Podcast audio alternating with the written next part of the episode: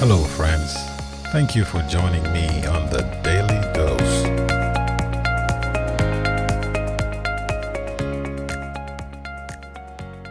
Finding rest after forgiveness. Thursday, August 12. Joseph's family finally arrived in Egypt.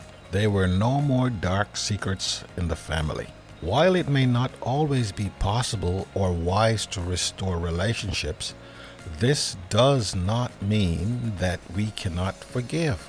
We may not be able to hug and weep with our offender, but we may want to voice our forgiveness either vocally or through a letter. And then it is time to let go of the pain to the utmost degree we can. Perhaps some pain will always remain, but at least we can be on the path to healing. Read Genesis chapter 50, verses 15 to 21. What are Joseph's brothers worried about, and why would they be worried about it? What does this fear say about them? Genesis 50, 15 to 21. Reading from the New King James Version. When Joseph's brothers saw that their father was dead, they said, Perhaps Joseph will hate us and may actually repay us for all the evil which we did to him. So they sent messengers to Joseph, saying, Before your father died, he commanded, saying, Thus you shall say to Joseph, I beg you, please forgive the trespass of your brothers and their sin, for they did evil to you. Now, please forgive the trespass of the servants of the God of your father. And Joseph wept when they spoke to him. Then his brothers also went and fell down before his face, and they said, Behold, we are your servants. Joseph said to them, Do not be afraid, for am I in the place of God? But as for you, you meant evil against me, but God meant it for good, in order to bring it about as it is this day, to save many people alive. Now, therefore, do not be afraid. I will provide for you and your little ones. And he comforted them and spoke kindly to them.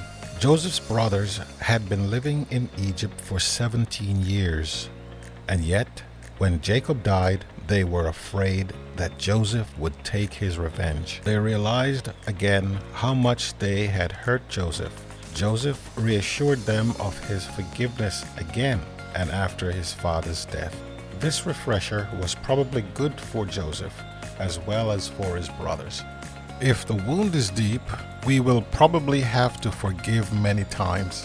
When memories of the wrong comes to mind, we will need to go to God immediately in prayer and make the choice to forgive again. Forgiveness will take much prayer. Through our own strength, the burden of forgiving an offender may be very difficult, but with Jesus, all things are possible. Amazing thing about God's grace is that where sin abounds, God's grace abounds much more. Evil may wound us, but God is the great healer. God binds up our wounds, heals our hearts, and restore his image within us. The devil cannot destroy God's purpose for a life consecrated to him. So it is very necessary for us to have that relationship so we can have his strength. This does not in any way justify abusive behavior. Abusive behavior is awful in the sight of God. You will recall that in Matthew chapter 25, 42 uh, 45, Jesus talked about the marginalized, the disadvantaged, and the poor. Abuse of any of God's children is abuse of Christ. Therefore, Jesus said, Inasmuch as you did it to one of the least of these, my brethren, you did it to me. The inability to forgive those who have wronged us limits God's ability to heal us. We have to take that into consideration. God can only work in us and through us as we allow Him.